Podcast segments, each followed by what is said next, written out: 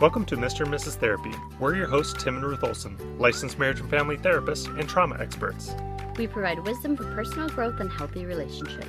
Stick with us and you'll gain practical tools and insights that will help you be a healthier and happier you. Hi, everyone. Welcome to the podcast. We're very excited to have you here today. If you haven't already, please join our Facebook group. You can find a link down in the description below. Today, what we're going to be discussing is 10 ways to help you work through conflict. And this is going to be a two part series. The first tip we have for you guys is to choose the right time and place to have this discussion. So, when you have a disagreement and you want to talk through something, it's not always the wisest to just jump right in as soon as you have the thought. Now, you definitely don't want to put it off too long when you have the thought to talk about it because then you're likely to build up frustration, resentment, or bitterness, even though the conversation hasn't even started yet. But you want to make sure that you're at an opportune time and moment in order to have that discussion. So if somebody's at work, it's probably not the best time to call them to hash out a problem that you have, but wait till they get home and maybe not necessarily immediately when they get home, but say, Hi, how are you doing? Talk to them a little bit, and then say, Hey, can we talk about something important? And one of the things I like about giving somebody a warning like that is that they have the ability to prep themselves. It's not just kind of dumped on their lap and they're in the middle of a difficult discussion without any pre or forewarning. Yeah, and it's important to wait a little bit when they get home because when we bring up contentious topics when someone is stressed, tired, or hungry, the conversation doesn't always go the way that we hope or plan. And so you want to make sure that as you're approaching disagreements or conflict, that you really are setting yourself up for success. Yeah, I always like to tell people that we want to increase our percentage of chance of success. When you're dealing with human dynamics, there's no such thing as a 100% success rate or 100% chance that this is going to happen. It's just you want to do things that increase the probability of success. And so if you're trying to talk to your spouse about something important and they're hungry, well, a lot of times when people are hungry, they're more irritable. And so if you want a better chance of success, try not to do it when they're hungry. Now, for some people who are more conflict comfortable, this is a very good piece of advice for them where it's you want to look at the scenario and see is this a good opportunity or not. Now, for people who are a little more conflict uncomfortable, you don't want to get paralysis by analysis and stopping and thinking all the time, well, it could be better, it could be better, so maybe it's not the right time. But does it seem like a generally good time? There's never going to be a perfect time to bring up a discussion. And so, for this piece of advice that we're giving you guys, you have to kind of figure out what camp do you fall into? Are you somebody who's more likely to be a little quick on the draw? Or are you somebody who is likely to just kind of want to push and put things off frequently? Another time that you probably want to avoid is right before bed. If someone is trying to fall asleep and then you're trying to talk about a conflict, they're already going to be a little irritated that you're trying to keep them up, but they're going to be even more frustrated that you're keeping them up with a conflict. Oh, absolutely. I think that's a really good point. Doctors call this the doorknob question. And the doorknob question is this idea that they've been meeting with the patient and they're just about done, and then they go to reach for the door, and then the patient drops this big issue on the doctor and then all of a sudden they're like oh man now we need to talk about this. And i think that's what's happening when you're laying in bed your partner's getting ready to fall asleep and you're like this is the last chance i now have to talk to them about it. And so you've been kind of hemming and hawing and putting it off and now you're like okay we have to talk about this now. But yeah absolutely if your partner's just getting ready to go to bed or they're on the verge of falling asleep, that is not an ideal opportunity in order to have the discussion. You may have been able to have discussions in the past and it go well, but again, that time frame is a lower chance or percentage of having a good or successful outcome. And so maybe you are trying to get it in before the end of the night because you've heard, don't let the sun go down while you're still angry. But we like to think of that as within 24 hours. You want to make sure you address it, not necessarily that night, right? Because say something came up and you have a conflict at nine o'clock at night or right before you're going to bed, and emotions are still high, people aren't ready to talk about it. It's not necessarily this hard and fast rule that before the sun goes down or before you go to bed, you have to make sure you resolve this conflict. Because sometimes when you push it and you're not ready, it really is just escalating the situation. Yeah, and I think the idea behind this is that it's not like a direct command, like you cannot do this, but it's a general truth you don't want to let things linger. You don't want to let this disagreement or this hurt or this frustration just drag on because that does cause additional problems. But there is something to be said that if, again, this isn't the right opportunity to have this discussion, it is okay to put it off a little bit. Now, again, if you're more conflict avoidant, we're not talking about putting it off for weeks or months. We're more talking about putting it off for hours.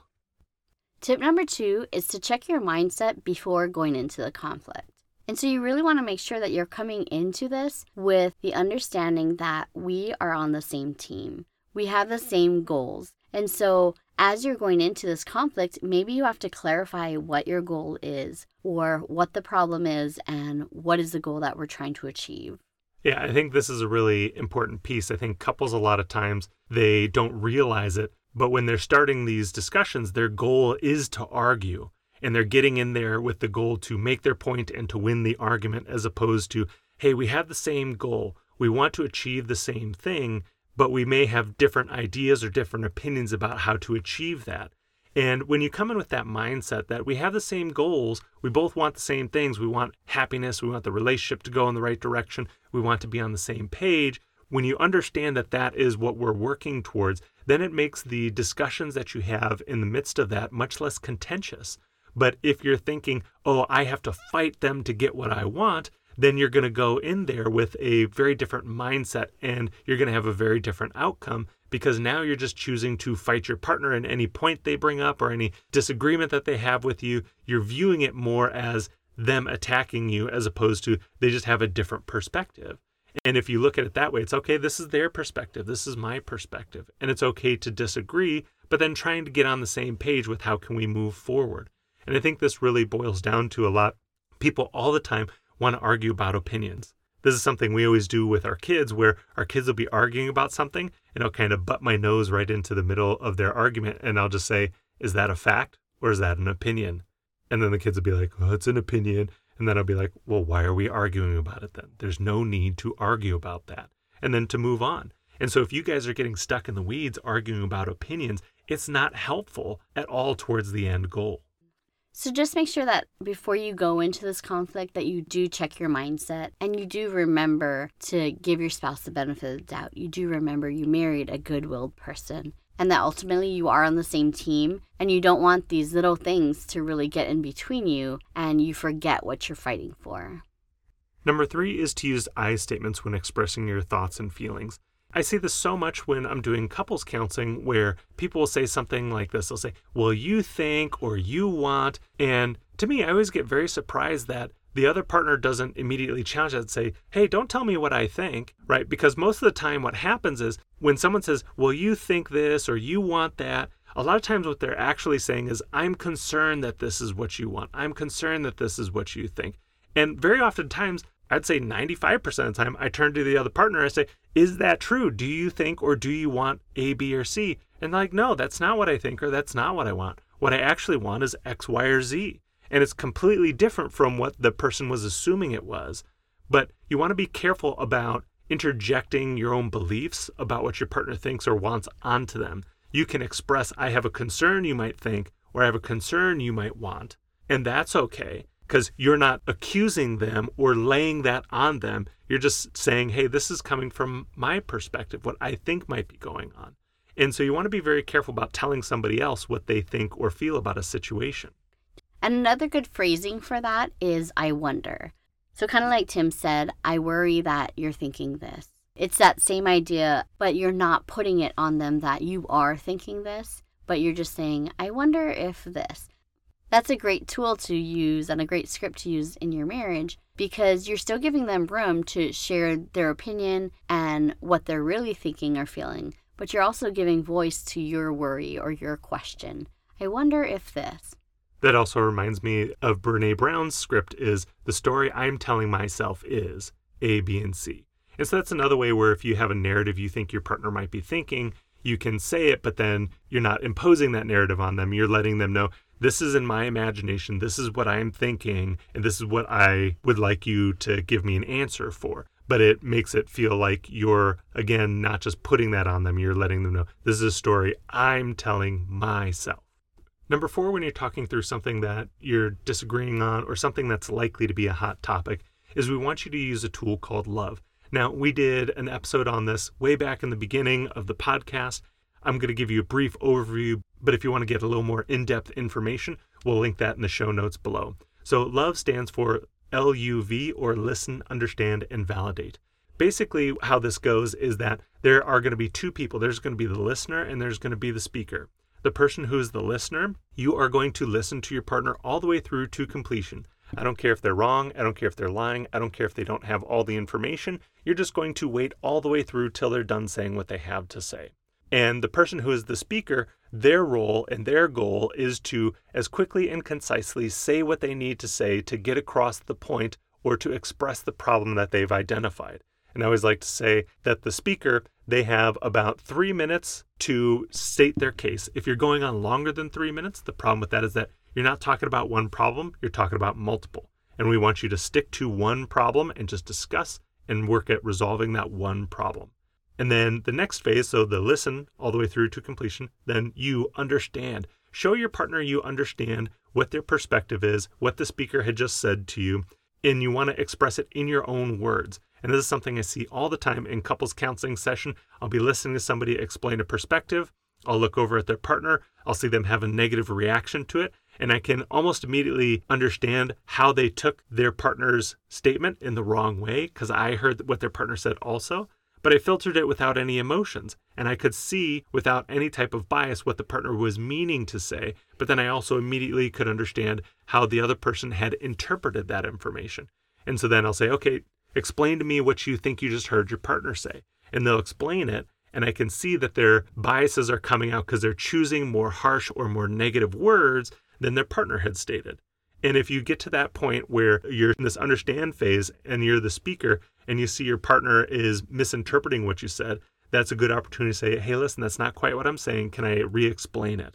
And then you go back a step where you're in the listening phase and the speaker's speaking again, and then you're going to proceed forward. And then if you're in the understand phase again, and your partner's like, okay, here's what I hear you saying it's A, B, and C.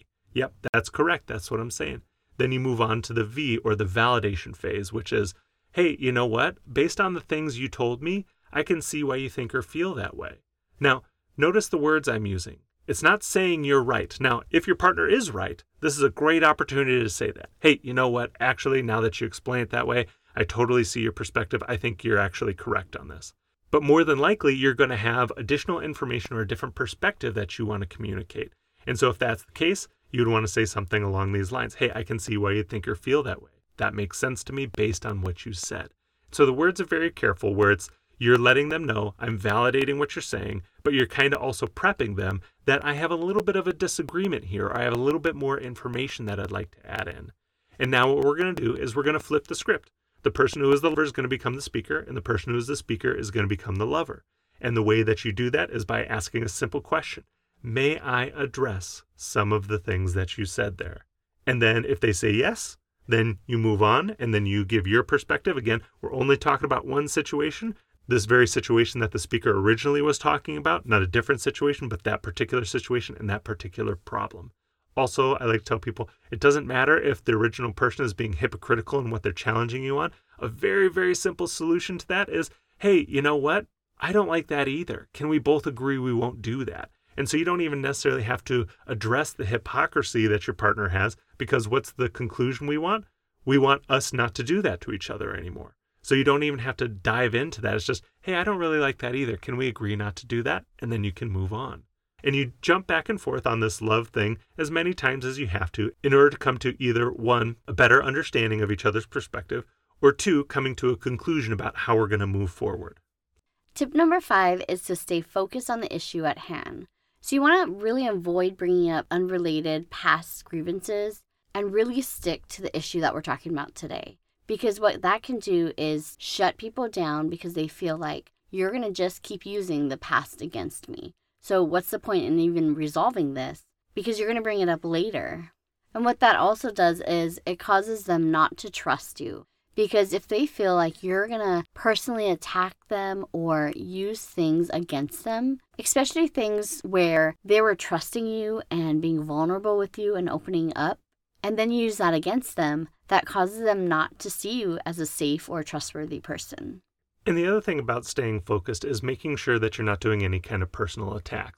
Again, if we're trying to increase the percentage of chance of success of these, if you're attacking your partner's character, the probability of that coming out with some type of positive end result is very low. So if you're accusing your partner of being a narcissist or name calling, those kinds of things, or being lazy, right? When you say those kinds of things, you're going to inject a bunch of emotions into that dynamic. And then it's going to make it much harder for you to proceed forward or come to any type of positive resolution. And so, what we're staying focused on is the problem that we're discussing, not doing any type of partner attacks or character assassinations. And another part of this is to make sure that you're not rabbit trailing because that really does take away from the issue. And like we talked about at the very beginning, you got to figure out what your goal is. And if you go on too many rabbit trails, then we get lost in all of that and we forget what the original issue is and what we're trying to accomplish. And I think a lot of times people even want to talk about a similar situation and they want to use that similar situation to help bolster their argument. And the thing about it is, again, we're not trying to argue, we're not trying to win an argument. You shouldn't have to bring in a bunch of ammunition to talk this situation through with your partner. We just need to talk about the most recent situation that's happening now. Hey, this situation's happening and it's hurting my feelings, or I don't think it's very productive, or I would like to go a different direction. But a lot of times people think like, in order to get somebody to listen, I need to have very good evidence to get them to listen to me. But honestly, I actually think it really dilutes your argument even more when you try to bring in more and more situations because there's then different facts and different information that comes into it. And then now we can get stuck in the weeds arguing about what the facts are, exactly how things played out. Versus if we're just talking about one, there's less perspectives when we have that one situation. There's less things to argue about about the finer details. Also, again, if we're trying to stay focused, the finer details of exactly what happened in the situation generally are not helpful. And a lot of times people spend a lot of time and effort arguing about exactly who said what, exactly when it was said, what was the facial expressions, all that kind of stuff. And that stuff is generally never helpful towards coming to a conclusion. And it's much better to just focus on going back to one of the previous one, kind of sticking with I statements. Well, I felt like this situation went like this. Or a lot of times I'll even tell you this, well, I can't remember exactly what you said, but you said something along the lines of ABC. And I specifically hedge it that way because I'm trying not to argue about what was exactly said. I'm trying to talk about the idea and how that idea made me feel and how we can move forward from that. Right, because otherwise, you're right, you can get stuck on semantics and saying, well, you said this. And I bet you guys can think of situations and arguments where this has happened where you get stuck on that, where you said this, and the other person replies, No, I didn't. I didn't say that. And that person is so sure that's exactly what they said when maybe it's just a word or two off. And now you guys are arguing about those little things that really don't matter. It's the heart behind it, and it's the overall issue that you're trying to resolve. I very specifically remember this one time I was talking to this family and they were having this big disagreement, and one person was saying, you said this and you sent me this text and you said this. And then the other person's like, I didn't say that. I said this thing over here. And then he's like, No, you didn't. And he pulled out the phone and he read the text, and I could see the life drain from his face because they had this giant weekend blowout and he had misinterpreted the text. And when he reread it, he realized he misinterpreted it. And now that was a good example where we had specific information and evidence that we could look at. He looked at it, he realized he was wrong. But especially if we're having discussions, there's no way to really go back and to know exactly what was said. And again, it's not super important. It's just how can we move forward? I'm going to share my perspective. I'm going to share what my motivations were. I'm going to share my perspective. I'm going to share what my motivations are. And then trying to understand what was the motivation behind a partner, what was that perspective, and then moving on from there. All right, you guys, we're going to end there on part one of 10 tips to working through conflict. Make sure you join us for the next episode where we continue with tips 6 through 10. All right, you guys, thank you so much for listening. Have a great day. And remember, your mind is a powerful thing. To this episode of Mr. and Mrs. Therapy. If you enjoyed this podcast or found it helpful, we'd love for you to take some time and leave us a review on Apple Podcast. If you have a question or topic you'd like discussed in future episodes, visit our Facebook group, Mr. and Mrs. Therapy Podcast, and let us know. Disclaimer Although we are mental health providers, this podcast is please seek professional help if you're struggling with persistent mental health issues, chronic marital issues, or call the National Suicide Hotline at 988 if you are contemplating suicide.